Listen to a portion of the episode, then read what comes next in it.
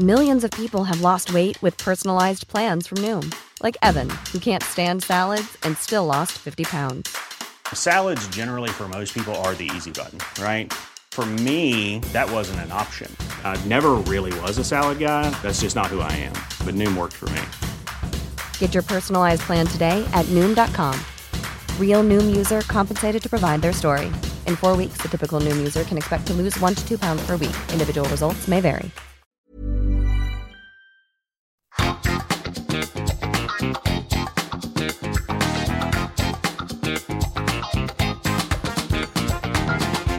Vážení poslucháči podcastu na Trojici vo Dvojici, znovu vám ďakujeme za to, že ste si zapli uh, náš podcast, naše všetky diely. V podstate ide o taký jednoduchý bežný rozhovor s ľuďmi, ktorých stretávate na ulici a možno ich nestretávate, ale čítate o nich alebo nejakým spôsobom ku vám, ku vám prídu a ja som rád, že v tomto roku uh, otvoril uh, diely človek, ktorý princípe nejak voľne žil takým, takým voľným životom a, a krotil kone a tak a, a verím, že sa vám to skutočne páčilo a dnes to bude trošku z iného súdka. Keď si tak vezmeme porovnanie môjho dnešného hostia, alebo presnejšie povedané mojej hostky, tak tá na rozdiel od vláda, ktorý bol v predošlom dieli, musí mať musí dodržiavať, musí dodržiavať zásady vedy, musí dodržiavať zásady rôznych vedeckých prístupov a, a jednoducho musí byť veľmi cieľavedomo a musí vedieť cieľavedomo, za čím chce ísť. A mojim dnešným hosťom, hostkou je teraz ja si to pomáham s telefónom, lebo ja sa už aj pri tomto nejak eh, skecám. Eh, molekulárna biologička Lucia Ciglar, vítajte v tomto podcaste. Ďakujem za pozvanie. Boli ste v našom zozname veľmi, veľmi dlho, odmietali ste. Neodmietala, vôbec. Sme vám nenapísali. Nebol nám naklonená. áno, áno, áno, áno. No, uh, pri vás je taká jedna zvláštnosť. My tu väčšinou 98% ľudí, ktorých tu sme tu mali v podcaste, sú prešovčania a vy, prešovčanka, nie ste. Vy ste rodená e, zo Serede, Sereďčanka, áno, tak? Tak áno, sa to skloňuje? Myslím, že áno. Slovenčina je nádherná, úplne úžasná, už som to povedal veľakrát, e, mal by som ju študovať ešte viac. A, a potom ste sa pristahovali do Prešova, pritiahla vás tu láska, Áno. váš životný partner, Áno. ktorý, e, za čo mu veľmi pekne ďakujeme, lebo obohatil tú celú plejadu veľmi zaujímavých ľudí v našom meste. Keď to počúvate, tak naozaj vám ďakujeme a, a sme na vás veľmi hrdí, čo ste urobili.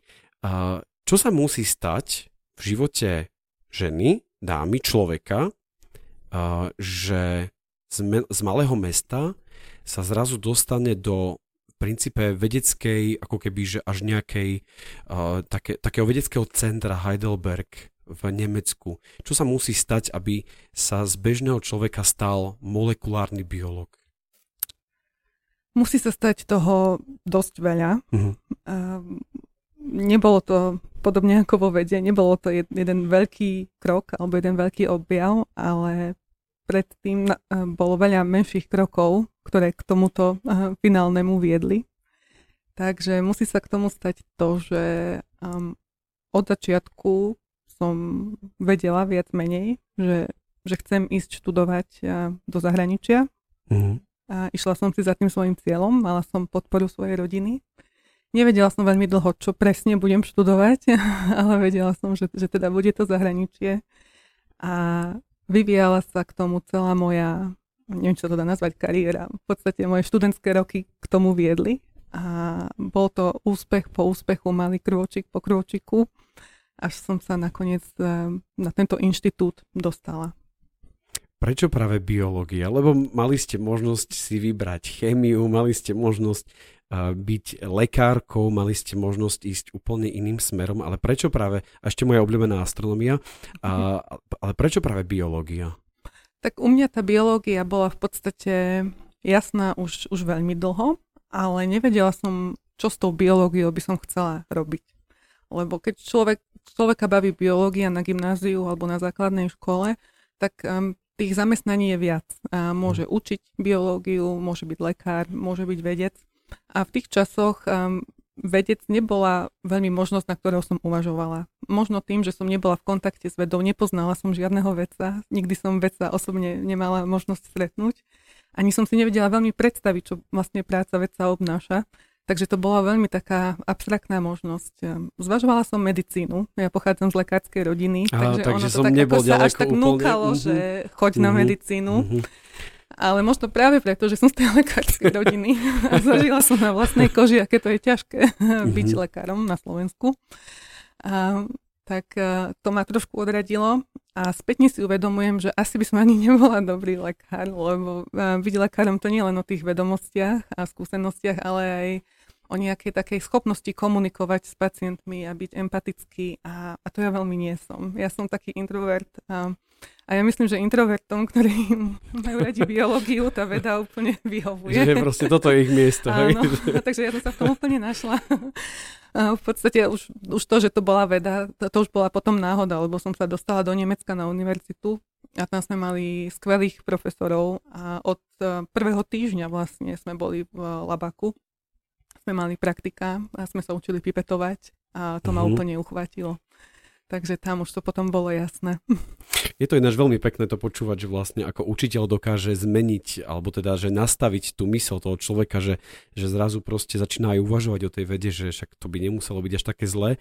A, no dobre, a vy ste v niektorých rozhovoroch a v podcaste, ktorý ste mali úplne v, v inom éteri, ste hovorili stále takých inotajoch, pre mňa metaforách, som vedkynia, robila som vedecké pokusy a vedecké nejaké výskumy a tak ďalej, ale no dobre, čo to reálne znamená? Na čom ste reálne robili? Čo, čo je vlastne tá, tá veda skutočne? Že, že vlastne taký bežný človek, ktorý, ja neviem, ide ráno vstane do práce a tak a, a pre neho to naozaj môže byť vzdialené veľmi, Mm. ale čo to znamená, že som vedcom?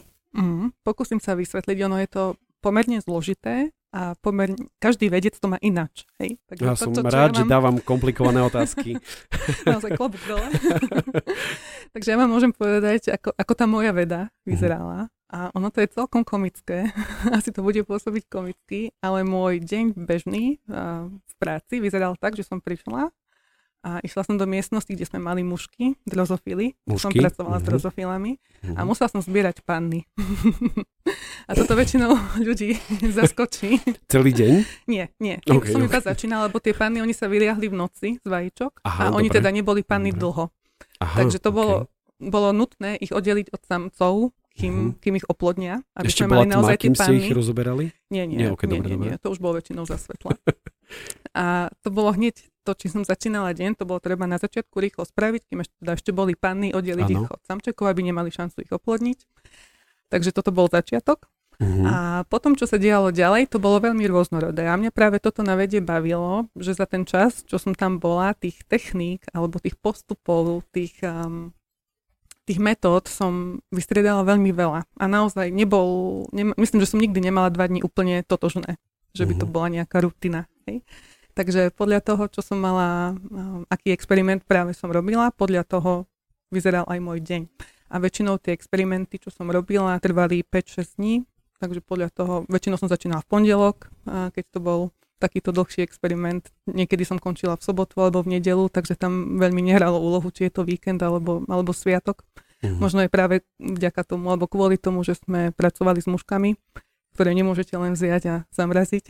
takže, Mhm. takže vtedy je ten výskum o niečo náročnejší, keď pracujete na nejakom zvieracom modeli a nemáte možnosť um, si takto pomôcť. Mhm. Takže um, toto bola veľká časť mojej práce a toto bolo, tie experimenty boli poprepletané um, návštevou seminárov a potom sme mávali pravidelne stretnutia v rámci našej skupiny, v rámci celého oddelenia, kde sme diskutovali každého pokroky vo výskume, kde sme diskutovali, aké nové články vyšli. A takisto k tomu patrilo štúdium literatúry, aby som bola v obraze, čo, čo sa stalo, čo nové sa udialo, čo nové sa publikovalo. Toto je presne otázka, ktorá mi hneď napadla. Ako, napadla mi hneď od, po, po otázke, že ako spoznáme pannu drozofila, alebo teda, to, dobre, ale sme teraz úplne inde, ale, ale úplne to, to ste trafili klinec po hlavičke, pretože vravíte, že nemali ste uh, rovnaké dni za sebou, ale zase to množstvo informácií, ktoré ste asi zrejme mali o tej danej aktivite, tak bolo obmedzené a vy sa potrebujete neustále vzdelávať. Áno. A kedy? Kedy vlastne sa vzdelávate? Hovoríte o nejakých seminároch a stačí to? Alebo človek musí prísť večer domov a otvoriť knihu a, a ideme až do neskorej a konec, konec všetky seriály. No bohužiaľ častokrát to konec aj tak bolo. Mm, mm-hmm. Ono, tie experimenty napríklad um, niektoré protokoly sú také, keď sme napríklad farbili embria tých mušiek, ano. to bola taká typická vec, no, čo som ja robila. A akú farbu ste ich farbili? Ako čo vidieť iba pod mikroskopom. Aha. Takú špeciálnu. Myslel, že ti nejaké otiene. Že... sme ich farbili mm-hmm. a to je protokol, kedy um, ich musíte inkubovať 5 minút, 10 minút mm-hmm. a vtedy máte také chvíľky času, uh, kedy máte čas sadnúť za počítač a pomedzi to si čítať Takže takto pomed- počas dňa sa dalo niekedy sklbiť experiment aj, aj so štúdiom. Niekedy sa to dá, niekedy sa to nedá. No a keď sa to nedá, tak potom sa to dobieha po večeroch a chodí sa na konferencie. Tie, tie boli naozaj veľmi, veľmi dôležité uh-huh. pre výmenu najnovších poznatkov a, a názorov vedcov. Takže aj to. Čo musí čítať vedec, aby bol skutočne hodný, hodný svojho povolania? Je to Predpokladám, že to nie je niečo ako plus 7 dní alebo mm. také, asi tam nie. to je úplne niečo iné. A čo, čo znamenajú tie zdroje? Hej, lebo akože áno, v poslednom období sa hovorí o zdrojoch, keď proste si čítate niečo, tak pozrite si zdroje a tak ďalej, ale akože čo, čo musí čítať ten vedec, aby mal naozaj to, to kritické myslenie? Ďakujem vám za túto otázku. to ste Nemáte mi nahrali. To je naozaj skvelá otázka, lebo Bohužiaľ v dnešnej dobe vidím, že tá hranica medzi tou vedeckou literatúrou a tou laickou ako keby sa vymazávala mm. a myslím, že toto vedie k tomu chaosu, čo tu máme aj dnes. Mm. Lebo um, vedecká literatúra v podstate primárne je určená vedcom. Mm. Ono, čítať vedecké články, chápať vedecké články a keďže ja sa venujem vizualizácii dát, tak chápať tie vedecké obrázky v tých vedeckých článkoch, um, to nie je úplne jednoduché to ani vedec nevie hneď. Mm, to sa nedá naučiť. To vedec sa učí v podstate celý život a učí sa to skúsenosťami.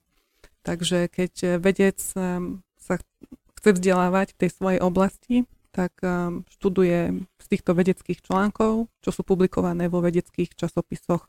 A tieto vedecké články sa líšia od tých bežných tým, že majú napríklad špecifický jazyk, majú špecifické časti, špecifické postupy a hlavne tieto vedecké články boli kontrolované ďalšími vedcami, než boli publikované väčšinou. Stalo sa vám niekedy počas vašej praxe, že asi zrejme vám niekto zadal nejakú úlohu, tak? Alebo ste si aj hľadali. Áno. Niekto vám zadal nejakú úlohu, že e, Lucia, poďte tu a, a mám pre vás takú prácu a, a povedal vám, o čo ide a vy ste teraz akože boli mimo úplne témy. Stalo sa vám také niečo, že jednoducho ste o tom, čo ste mali robiť, nemali ani šajnu? To si ani veľmi nepamätám, že by to tak bolo. Oni tie úlohy, to sú také znova drobné experimenty, uh-huh. hej? A potom vy, keď ich vyskladáte si spolu, tak máte z toho nejaký príbeh alebo nejaký nie, nie, nejaké zistenie, nejaký nový poznatok. Takže ten vedec jednoducho, keď niečo robí, tak mal by vedieť asi, čo mal robí. Mal by vedieť a, a keď nevie, uh-huh. ako keď je nový, môže sa stať na začiatku, samozrejme treba pomôcť tými technikami a ukázať, ako, ako čo funguje, kde čo je a podobne a väčšinou to potom sa rieši tak, že buď samotný šéf, a málo kedy má ale čas, takže ďalší členovia tej skupiny mu v tom pomáhajú. OK, nafarbili ste vajíčka nejakej mušky, ktoré, farbou, ktorá je viditeľná len pod mikroskopom. A čo ste tam hľadali? Čo, čo sa dá presne tak, takouto metodou napríklad ako nájsť? My sme hľadali, akým spôsobom sa táto farba zapína a vypína počas vývoja tej Super. mušky. Mm-hmm. A táto farba nám signalizovala, ktoré časti našej DNA sú dôležité. Tačí tak? my sme, aby som to ešte možno doplnila, my sme študovali, akým spôsobom sa z DNA stáva mRNA, uh-huh. čo mhm. kontroluje tento proces. Stále som mimo, kľudne pokračujte. Nie, ani stále, uh-huh. hej. Jednoduchšie sa bojím, že neviem. A to neviem, či niekto od vás čaká, aby ste ano. hovorili veľmi jednoducho. Možno skúsim tak z, obšir, z obširná. Uh, tak ako žijeme v postfaktuálnej dobe, to ano. sa teraz často používa, že máme veľa faktov a nevieme ich triediť. Aj vy ste spomenuli uh-huh. na začiatku, že nevieme, čo, čo je fakt, čo je, čo je výmysel. Áno. tak v podstate v um, oblasti vedy, biológie sa dá povedať, že sa nachádzame v postgenomickej dobe. Uh-huh. Že postgenomická znamená, že už ten genóm ako keby máme prečítaný už dlho, už vieme tú sekvenciu našej DNA, poznáme tie štyri písmenka, čo sa tam stále striedajú, ale nevieme, čo to znamená, nevieme ho prečítať. Hej, ako Mhm. keď, keď to predstavíte ako knihu z tých štyroch písmenok, my nechápeme význam tých slov. Uh-huh. A toto je to, čo sme my študovali. My sme sa snažili pochopiť, um, ktoré časti DNA majú funkciu a akú funkciu majú. A to je tá postgenomika, volá sa to aj funkčná genomika, teda Mhm. zistiť, aká je funkcia tých jednotlivých sekvencií DNA. Prišli ste, teraz som tak znova taká laická otázka, že prišli ste počas svojej práce na niečo zaujímavé? Och, veľmi veľa vecí. Všetko bolo zaujímavé, na čo Mhm. sme e, prišli e, ako skupina. Hej? Ako hovorím my, lebo veda je tímová práca. A tak to malo kedy možno si človek uvedomí, ale vidí to napríklad na tých článkoch, keď sú publikované, že tam častokrát sú desiatky ľudí napísaní ako autori alebo spoluautori. Ale Tak- nie je to tak, že by sa jeden flakal a všetci to ťahajú za Nie, neho, že nie, nie, nie. každý Ako- má tú svoju úlohu. a Každý on... má tú úlohu a to poradie tých autorov aj napovedá, aká bola tá úloha. Väčšinou Mhm. úplne na konci je šéf a prvý je ten, čo spravil toho najviac a potom postupne sa to stupňuje, že ten, čo menej a menej a menej je na ďalšom a ďalšom mieste. Takže vždy ten prvý autor je ten najdôležitejší, čo spravil najviac práce. Mhm. A niekedy sa stane, že sú dvaja alebo traja, to je označené potom asteriskom, asterisk alebo taká hviezdička a Mhm. tam je napísané, že títo prispeli rovnako k tomuto článku, k tejto štúdii a potom sú tí ďalší. Takže ten prvý určuje tempo e, celého výskumu, alebo určuje cieľ, alebo... Um, nie, alebo to kto určuje, určuje? ten posledný. Aha, určuje určuje ten ten posledný. šéf. Mhm, aha, to, okay, to je ten dobre. šéf, áno, áno. Len povie, že to ideme tempo toto robiť. A ten prvý je ten, čo spravil najviac práce. že urobil všetko, čo mal a ešte robil nám aj kávu ráno. No čo je, čo je také zaujímavé potom akože v tých, týchto zisteniach, lebo ako naozaj, tak jak sme sa rozprávali vlastne pred, pred podcastom, že pre nás tá práca toho vedca môže byť naozaj veľmi vzdialená. Vec, ktorej vôbec nerozumieme, je to veľmi ťažké vôbec na pochopenie, lebo zase nám chýbajú všetky možné súvislosti a asi tie, tie overené zdroje a tak ďalej, všetko, čo s tým súvisí.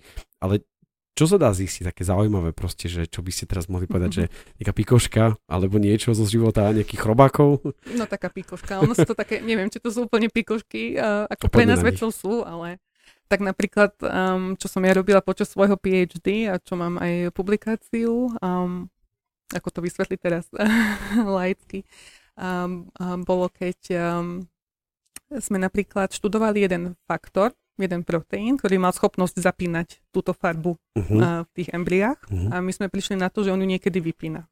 Uh-huh. A to potom malo rôzne zaujímavé dôsledky a následky, A potom že ste zistili, mať kedy to vypína? inú. Mhm. Áno, okej. do, zistili sme potom, že aký je rozdiel v tej sekvencii DNA, kedy sa zapína a kedy sa vypína. Kričali ste heureka, tak štandardne, alebo proste sa ste tešili, že Tešili to bolo sme sa. vidieť, hej, Mhm. že akože v tom týme, že a nie, že sme na niečo prišli, ale že to bolo taká akože Áno. e, fakt spontánna radosť. Hej? Áno, bola to spontánna radosť, ale opäť to nebola mm, taký ten heureka moment, málo kedy vedec zažije. Ten Mhm. heureka moment je väčšinou, keď sa podarí publikovať článok. ale Keď ho aj vydajú. a keď ho aj hej, vydajú, mhm, ako, mhm. keď má už súhlas v podstate, alebo že áno, bude vydaný, a, tak to je taký ten moment, kedy sa oslavuje, kedy niekto upečie koláč. A, Až tak, hej, až- áno, mhm. áno, a väčšinou aj šéfka nás pozvala potom k nej domov. Oh, že to je až taká Áno, veľká vec, áno, hej, že áno, vlastne, áno. lebo niekto si naozaj môže povedať, že vyšiel mi článok, hej, že proste napíšem nejaký blog a proste vyšiel mi, ale Oh. toto je úplne niečo iné, To je hej. úplne iné, lebo vydať článok, vedela by som o tom dlho rozprávať, a to môže trvať roky. Ono to častokrát trvá roky. Vydať článok, ktorý má vo finále koľko strán? No, no strán málo, Mhm. ale o tom to nie je o stranách. ono to je o tej kvalite, nie o kvantite. Takže ono, ten publikačný proces je veľmi zložitý. Ono sa môže stať, vy napíšete ten článok, už samotné to, že napíšete článok je úspech. Hej, už Mhm. to trvá naozaj dlho, že vôbec vy Mhm. článok napíšete a potom ho dostať do časopisu je veľmi ťažké. Mhm. Môže sa stať, že e, budete odmietnutí hneď, povedia, že to nie je zaujímavá téma, potom musíte skúšať iný časopis. Môže sa stať, že ho pošlú na posúdenie ďalším vedcom. Mhm, Oni potrebujú týždne na to, aby to posúdili mhm. a oni vám potom buď povedia, že nie, alebo vám povedia áno, budeme ho publikovať, ale musíte doplniť tieto veci. A oni vám dajú potom za úlohu, čo všetko ešte musíte objasniť, doplniť nejaké dáta a to môžu byť experimenty, čo trvajú rok. Hej. Uh-huh. Hlavne v tých muškách to nebolo nič nezvyčajné, keď chceli nejaké nové geneticky modifikované mušky, tak to sa vedelo natiahnuť. Takže vy to doplníte a potom pošlete naspäť a dúfate, že, že ste im vyhoveli a že ste dostatočne zodpovedali tie ich otázky a požiadavky. A potom možno, ak máte šťastie, tak vám to vydajú. Takže naozaj, keď sa publikuje článok a keď sa publikuje článok ešte v naozaj kvalitnom časopise, lebo nie každý časopis je rovnako kvalitný, do tých kvalitnejších je náročnejšie dostať článok ako do tých menej kvalitných. Väčšinou. Um, väčšinou. Do menej kvalitných znamená čo? Akože vo vašom ponímaní. Takých menej renomovaných. Ono uh, sa to uh, počíta, uh, impact factor sa to volá, ako uh, to je číslo, ktoré vyjadruje skrátka, aký renomovaný je ten časopis. Uh, a také tie najznámejšie sú Science, Nature, Cell a v tej našej oblasti. Lebo toho by sa mohol niekto ináč chytiť, že akože menej populárne. Ako, no, no, jasné. Ale ono, ako, ja osobne ako nemám až tak rada takéto kvantifikovanie, uh-huh. lebo sú aj veľmi kvalitné články v tých menej kvalitných, nazvime to časopisoch. Hej. A ja mám práve naopak tú skúsenosť, že mne bolo veľa ťažšie publikovať v menej kvalitnom časopise ako v tom. Niekedy to tak je. Hej, záleží na článku, na dátach a na okolnostiach. A, takže naozaj, keď sa podarí publikovať článok, to je veľká vec. Keď tak nad tým uvažujem, vlastne počúvam to, čo hovoríte, tak vedec musí mať naozaj boskú trpezlivosť. Mm. Jednak aj v tej vede, alebo však vy možno, že mesiace neviete, čo bude výsledok a, a robíte chyby a, a tak ďalej. Ale potom ešte vlastne sa z niečoho tešíte, niečo ste prišli a, a čo mení farby na, na mužkách a, a podobne a, a oni vám to zrazu odmietnú, že človek, ktorý sa nemôže úplne nahnevať, ale asi si priznať to, že duch, asi, asi na, niečo na tom bude. Nie? Že, že vlastne tá trpezlivosť tam zohráva veľmi dôležitú úlohu pri, pri tom, ako keby, že byť vedec. Odhodlanie, nedať sa odradiť a ísť si za tým svojim, určite. Ako to je veľmi ťažké na tej práci vedca. Mm-hmm. Lebo vy nevidíte priamo ten výsledok svojej práce a ako som spomínala, častokrát máte viac neúspechov na tej dennej báze ako úspechov. No to je ďalšia otázka, ktorá úplne, že úplne ste teraz e, klinec po hlavičke. Čo veda a chyby? Asi vo vede sa tých, tých chýb sa deje veľmi veľa, uh-huh. a, ale vy to asi neberiete úplne tak negatívne, nie? Akože vy sa z tých chýb veľakrát dokážete poučiť uh-huh. a môže vám to pomôcť. Ako takto, jedna vec je áno, že je dôležité vedieť, čo nefunguje, a mm. niekedy to dokonca môže pomôcť viac, ako vedieť to, čo funguje. Lebo mhm. keď zistíte, že niečo nefunguje, viete, že tam sa vám už neoplatí robiť ďalší výskum. Takže sa publikujú aj články, kedy sa ukáže, že niečo nefunguje, lebo iným vecom to môže pomôcť. Ale čo sa týka tej chybovosti, um, chyby robia jednotlivci. Je to úplne ľudské míliť sa. Každý z nás sa míli. A veda práve má nastavené tie mechanizmy tak, aby aby tá pravdepodobnosť, že sa, že sa niekto pomýli, bola čo najviac eliminovaná. Skrátka mhm. je to napríklad už len tým, že tá veda je tímová práca. Že za každým článkom je tým vedcov, ktorí za ňo ako keby ručia svojim menom a to je veľká vec. A keď niekoho článok je stiahnutý, to, to je nočná mora asi každého veca. Uh-huh. A... Že ho nepíšu asi pod pseudonym nejaký Nie, ako, ako nedá, spisovateľ. To nedá, že... to sú veľmi nepríjemné mm-hmm. záležitosti, stáva sa to. A niekedy sa príde na, chyb, na chybu z nedbalosti. Bohužiaľ sa stáva aj to, že sa že autori, alebo nejaký jeden autor zavádzal. Podvádzal článku, proste, podvádzal, hej? Mhm, áno, mm-hmm. stáva sa aj to. A veci sú ľudia ako každý iný, takže mm-hmm. stáva, sa, stáva sa aj to. Ale potom práve na to tam sú tie, tie recenzné konania, aby sa takéto chyby odhalili uh-huh. aby, um, aby taký článok uh, mal čo najnižšiu šancu, že bude publikovaný. A už keď bude publikovaný takýto článok, čo má v sebe potenciálne nejakú chybu, tak uh, potom príde vedecká komunita, celá vedecká komunita, ktorá ten článok číta, hodnotí a môže oponovať, môže sa snažiť tie experimenty zopakovať a keď um, sa nedarí dosiahnuť ten výsledok, tak vtedy sa častokrát sa napíše editorovi toho časopisu. A väčšinou najprv sa píše priamo tým autorom, že mal som problém s týmto, keď tam sa nepochodí editorovi časopisu a dá sa dosiahnuť takýmto spôsobom, aby ten článok bol stiahnutý uh-huh. následne z toho časopisu. Na druhej strane už počujem teraz protiargumenty, však vy sa aj tak všetci poznáte, všetci stojíte pri sebe a každý si kryjete chrbát a kývete hlavu, že to tak nie je úplne. Nie. Medzi vecami je veľká súťaživosť. Fakt? Veľká, áno, áno. že kto, to... kto akože... Kto, kto bude prvý hlavne, lebo tam ide o to... Čo je byť prvý? Že čo, čo to znamená vo vede byť prvý? Je to Nobelovka? Nie, nie, nie. Aha, okay. to až tak ďaleko sme sa nedostali. Aha. Vo vede byť prvý, publikovať prvý.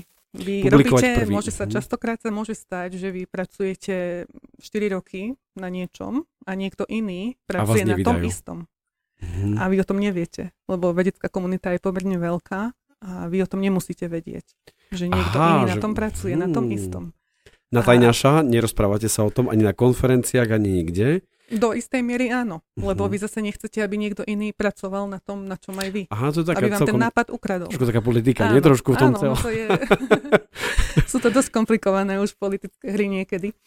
A, tak, a vy chcete byť ten, čo to publikuje prvý. Uh-huh. Samozrejme, lebo keď niekto iný, to má aj výraz, sa to volá, že skupt, že ste skupt, tak ako mm-hmm. 4 roky práce sú, sú mimo. Niekedy sa stáva ešte, že sa, keď sa dozviete takto na poslednú chvíľu, že niekto iný má ten istý projekt ako vy alebo podobný a máte podobné teda výsledky, tak viete publikovať spolu. Aha, tak, že publik uh-huh. odovzdáte tie dva články spolu a to v podstate ako keby dalo ešte väčšiu potom... váhu tým, tým výsledkom, že dve skupiny nezávisle od seba v podstate prišli k rovnakému výsledku. A bijú sa potom, že kto bude prvý a kto bude druhý? To alebo... sú dva články potom samostatné. Aha, Ako dva samostatné články sa dokážu publikovať potom v nejakom časopise. Takže medzi vecami je veľká súťaživosť a oni práve, to je v ich záujme, aby kontrolovali prácu tých, tých druhých. Kto je ten, čo kontroluje? Lebo znie je to tak, že vlastne sa to pošle nejakým, nechcem to taký výraz, ale tak, akože hneď mi napadá takí polobohovia vedy, ktorým sa to pošle a oni proste povedia, že áno alebo nie, ale to tak trošku zavania už tým, že, že tak oni majú väčšiu pravdu, ako máte pravdu vy, lebo však vy na tom robíte možno roky a oni na to majú týždne. Kto sú to vlastne tí ľudia, ktorým sa to posiela? To sú, to sú veľmi, najčastejšie sú to iní veci z tej oblasti uh-huh. vašej. Sú to experti v tej danej oblasti a nikdy to nie je jeden. Vždy uh-huh. sú to mhm. minimálne dvaja, väčšinou sú traja a potom tie ich názory sa spíšu, každý odošle mm, svoj posudok a podľa toho, či sa zhodli alebo aké sú tie posudky, tak podľa toho sa editor rozhodne, že čo ďalej s tým článkom. Môže byť, že nemáte oponenta? Že robíte v tak špecifickej veci, že jednoducho taký človek na svete nie je? O tom neviem. Mm-hmm. o, tom, o tom neviem. A potom to už... Mm, sú isté články, ktoré môžete publikovať aj bez uh, takéhoto procesu kontrolného, ale tam už to potom máte označené a napísané, že tento článok už nebol kontrolovaný. Uh-huh. A to, to sa stáva napríklad častokrát aj dnes uh, počas, počas pandémie, kedy je dôležité, aby články boli publikované čo najrychlejšie.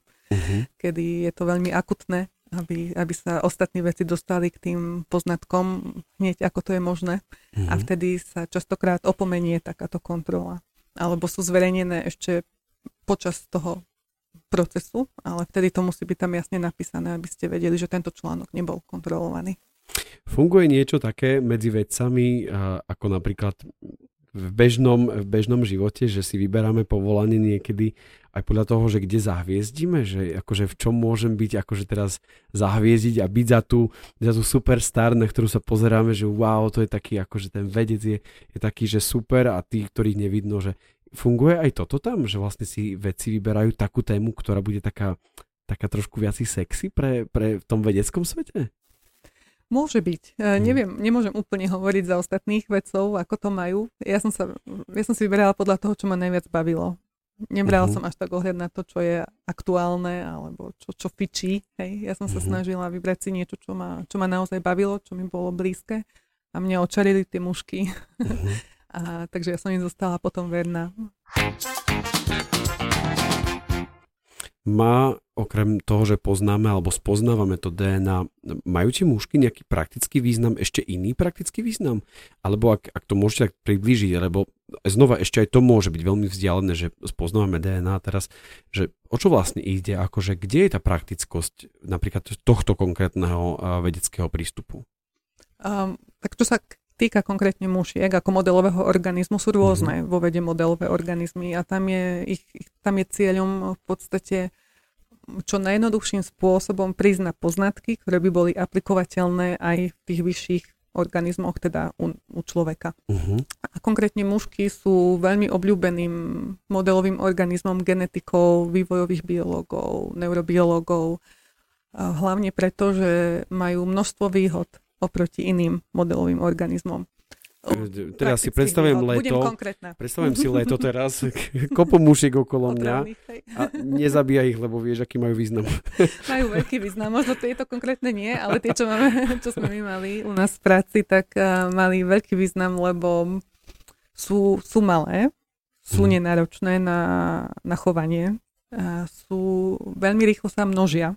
hmm celý ten cyklus, uh, keď si vezmete, um, taká muška žije mesiac a z vajíčka sa stane dospelá muška za 10 dní. Uh-huh.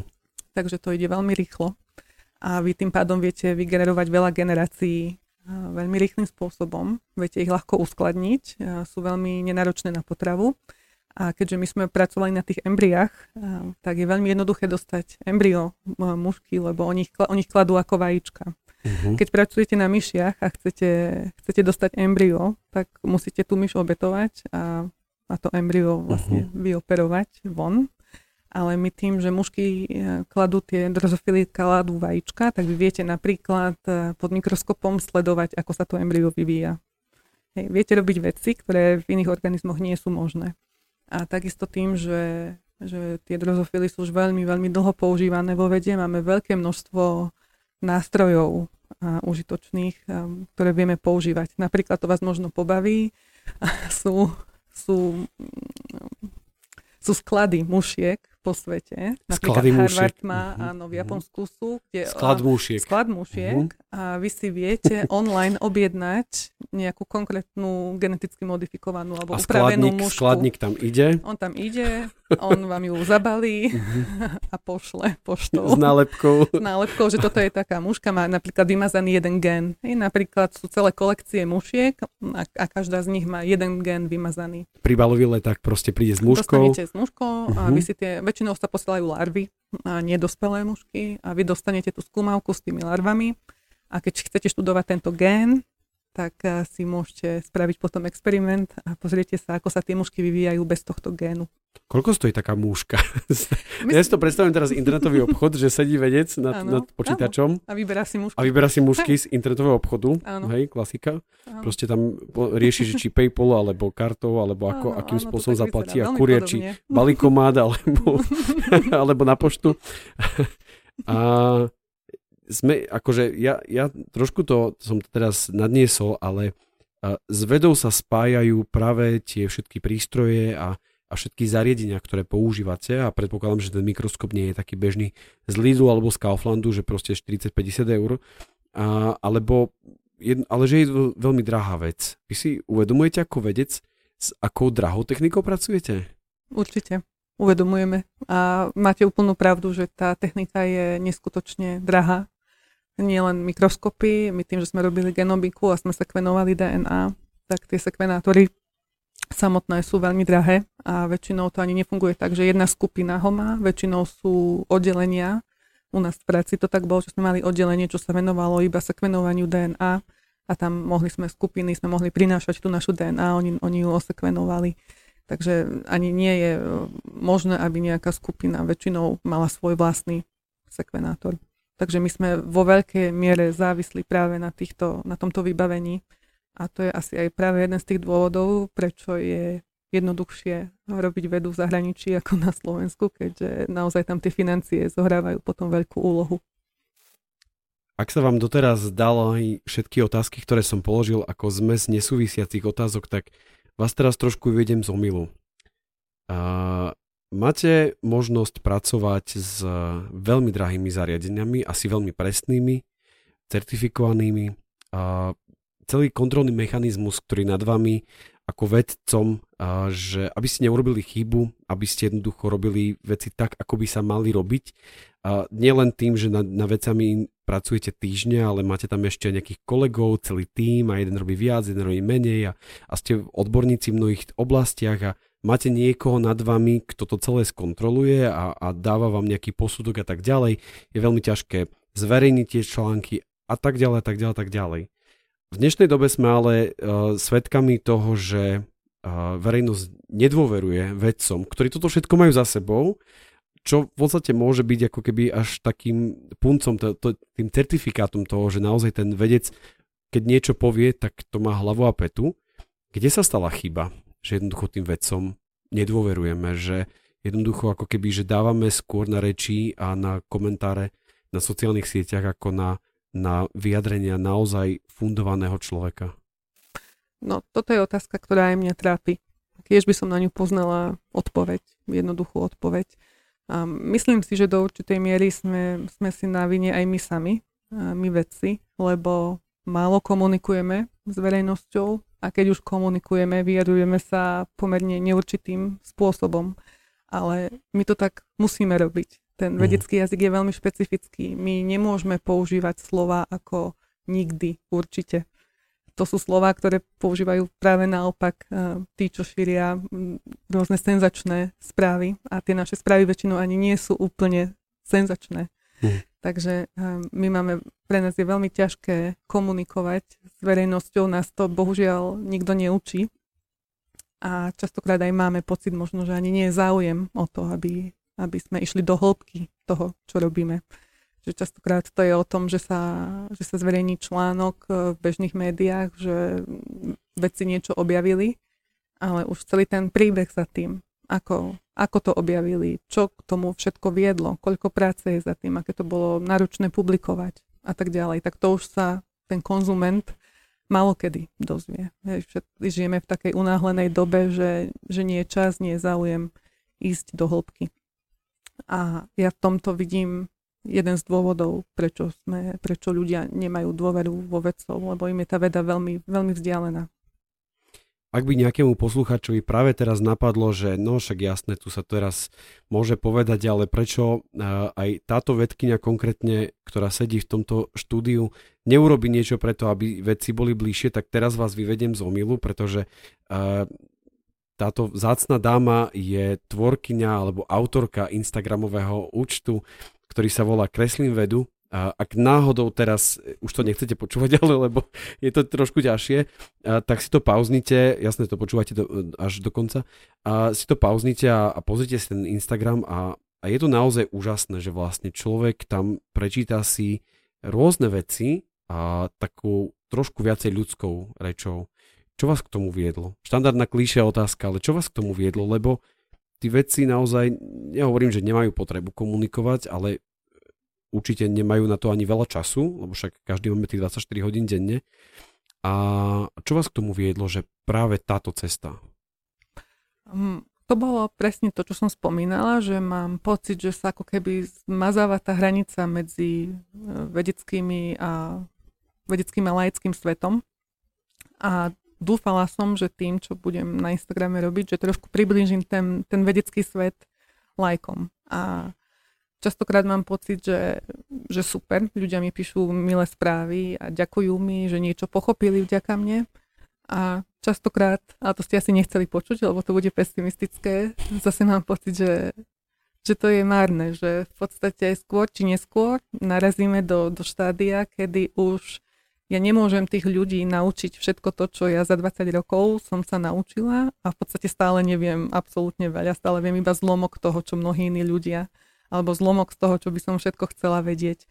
A vtedy si poviem, že musím možno skôr učiť tých ľudí pochopiť, kde je vlastne tá hranica toho, čo, čo dokážu oni sami posúdiť a kedy už sa naozaj musia spolahnúť na niekoho iného. A to som dúfala, že dosiahnem práve tým svojim profilom, že im budem ukazovať, ako veda funguje, aká je veda zložitá, aké je niekedy ťažké aj, aj pre mňa alebo aj pre iných skúsených ľudí rozlišiť pravdivú informáciu od nepravdivej. A dúfam, že sa mi to darí čiastočne, ale vnímam to naozaj ako veľkú výzvu. Dlhodobý cieľ asi váš, ktorý si predpokladám dávate každý, každý január po, po Silvestrie, že idem zmeniť aspoň jedného človeka. Ja len vás asi tomto chcem pozbudiť úplne ako nejaký nezávislý pozorovateľ vášho účtu, lebo aktívne ho sledujem, že robíte to dobre, veľmi sa mi to páči a, a ja si myslím, že to, čo vás vedcov, ako keby, že robí vedcov, že musíte byť trpezliví, tak majte trpezlivosť, pretože e, ja si myslím, že raz sa to zlomí a tých hlasov, ktoré hovoria proti tej vede, tak bude stále menej a menej, lebo si budeme viac a viac uvedomovať, ako veľmi sme závislí na tej vede a vlastne na všetkých vedeckých výskumoch, ktoré, o ktorých ani dneska nevieme, že vlastne sú ale oni jednoducho sú a sme, sme na nich veľmi, veľmi závislí. Takže ja vás len chcem pozbudiť v tom, aby ste, aby ste pokračovali ďalej, lebo fakt to robíte pekne. Ďakujem, sa ma naozaj teší. A nechcem úplne znieť na, na konci tohto podcastu ako znova nejaký klišeista, ktorý proste tu dáva nejaké obyčajné otázky, ale ja sa tomu neubránim. Čo pre vás znamená veda? Čo pre vás znamená byť vedkyňou? Veda znamená veľmi veľa. Nie je to práca, nie je to iba práca, je to veľa viac ako, ako práca. A v podstate to je to, čo mi momentálne najviac chýba, tým, že už vedú 2-3 mm, roky aktívne nevykonávam, tým, že nemám tú možnosť ju vykonávať. Asi stále intenzívnejšie uvedomujem vlastne, že čo všetko mi chýba. Ja, mm. Nie je to iba to, že idem do práce, odrobím si, idem domov. A je to napríklad stretávanie úžasných ľudí, ktorí vás posúvajú niekam ďalej. Je to posúvanie hraníc svojho vedomia ďalej. Je to, je to výzva pre, pre mňa samotnú posúvať sa niekde, objavovať niečo, niečo nové. Je to, je to napríklad cestovanie. Je to rozširovanie si obzorov neustále. Je to, je to tá radosť z nových objavov, ktorú máte a môže to byť úplne nejaká bezvýznamná vec v celom tom globálnom veľkom vedeckom svete, ale, ale stále je to, je to radosť a viete, koľko je za tým práce. A takisto je, je to tá radosť, že ste prispeli k niečomu, ako som spomínala, je to tímová práca a to tým svojim malým kúskom alebo to svojou malou kvapkou v mori sa vám možno podarilo niečo, niečo zmeniť, nie, niečím pomôcť, eh, lebo v podstate to je tým konečným ako keby tou túžbou nás všetkých nejakým spôsobom pomôcť posunúť naše, naše poznatky vpred. Pani Cigler, ja vám veľmi pekne ďakujem, že ste boli súčasťou tohto podcastu a ja som v inom, inom úplne rozhovore počul uh, o ľuďoch, ktorí sú vašou takou dnešnou súčasťou, či je to váš pán manžel, deti, priatelia známi, vaša mamka, ktorej posielate všetky Instagramové posty, čo na nich hovorí. Všetkých pozdravujem a ďakujeme vám za to, že, že jednoducho ste vychovali aj takým svojim prístupom jednu skvelú vedkyňu s výborným prístupom ku životu. Ešte raz veľmi pekne vám ďakujem za to, že ste boli toho súčasťou. Ďakujem. Ďakujem aj ja za, za pozvanie a za naozaj skvelé otázky. Ďakujem, a to som sa ne, nepripravoval. A vám všetkým, ktorí sa tento rozhovor páčil, budeme radi, ak si nás zapnete aj na budúce a určite vám predstavíme ďalšieho zaujímavého hostia a ja si myslím, že vás to bude, bude vás to baviť. Majte sa pekne, ahojte.